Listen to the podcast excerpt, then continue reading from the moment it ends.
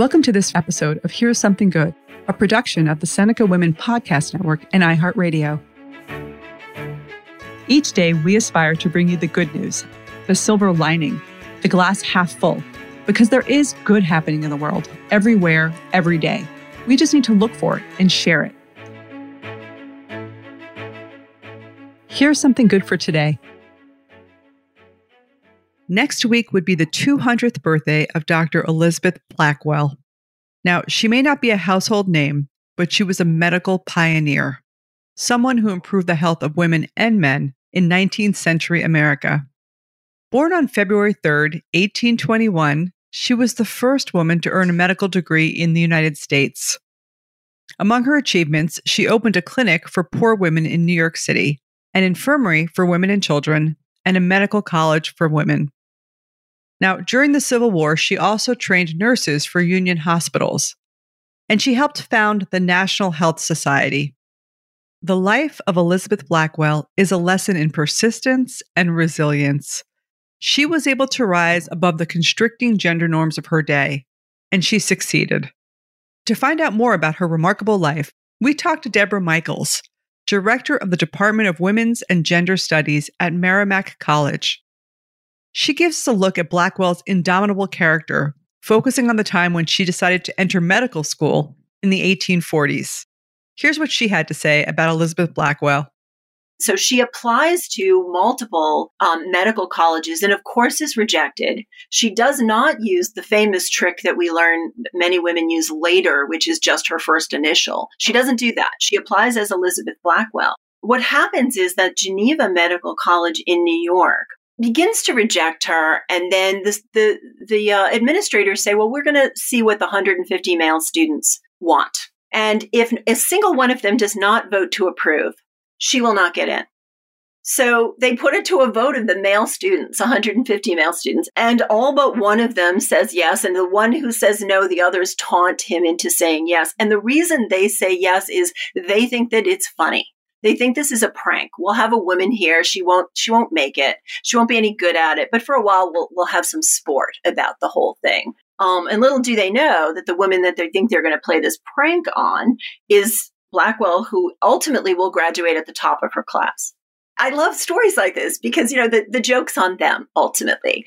Um, but they admitted her purely as a joke. And, you know, she writes about this. She says, um, you know, uh, uh, just as a, by way of background, I, I, think about Elizabeth Blackwell a lot when I teach my own students, and I think about what it means to be a woman in college today versus some of these first women who were college students, or in this case, a medical student in a different historic context when ideas about what gender roles and women's roles should be are not the same as our roles are today. And even today we're still arguing about what they should be. But but in the mid uh, 19th century you have this ideology of sort of pure womanhood and domesticity and woman's place is supposed to be in the home and all things related to the home. And um, there are lots of sort of pseudoscientific beliefs that, you know, if women are educated, it will draw blood from their reproductive organs to their brains, and therefore they won't be able to be mothers one day um, or that their natures are too delicate to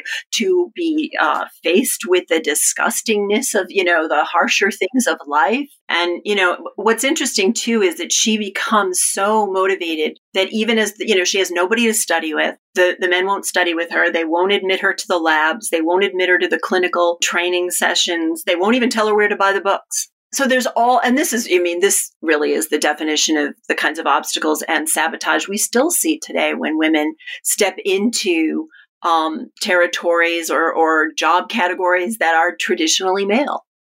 And, and so you know in a way her story even though it's you know 170 years old is still very current. What an incredible character and what incredible persistence. So here's something good for today Today, when 50% of medical students are women, it's important to recall a time when that percentage was zero and to thank the groundbreakers like Elizabeth Blackwell, who not only paved the way, but created opportunities for women to succeed in medicine. Blackwell's experience in medical college shows what it takes to persist in the face of daunting odds. Her admittance to school was considered a joke, but she turned the tables, graduating at the top of her class. And she proved that women belong in every profession and in every endeavor. You can hear much more about Elizabeth Blackwell and learn more about the challenges she faced and overcame on today's episode of Seneca's 100 Women to Hear.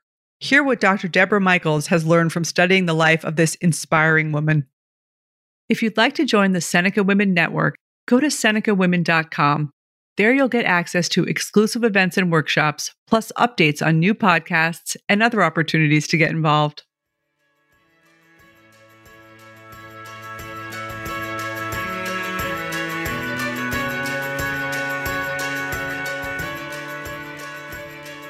Thank you for listening, and please share today's Something Good with others in your life. This is Kim Azzarelli, co author of Fast Forward and co founder of Seneca Women. To learn more about Seneca Women, go to senecawomen.com or download the Seneca Women app, free in the App Store.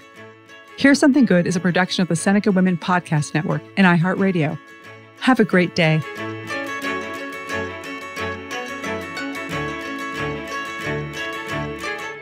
For more podcasts from iHeartRadio, check out the iHeartRadio app, Apple Podcasts, or wherever you listen to your favorite shows.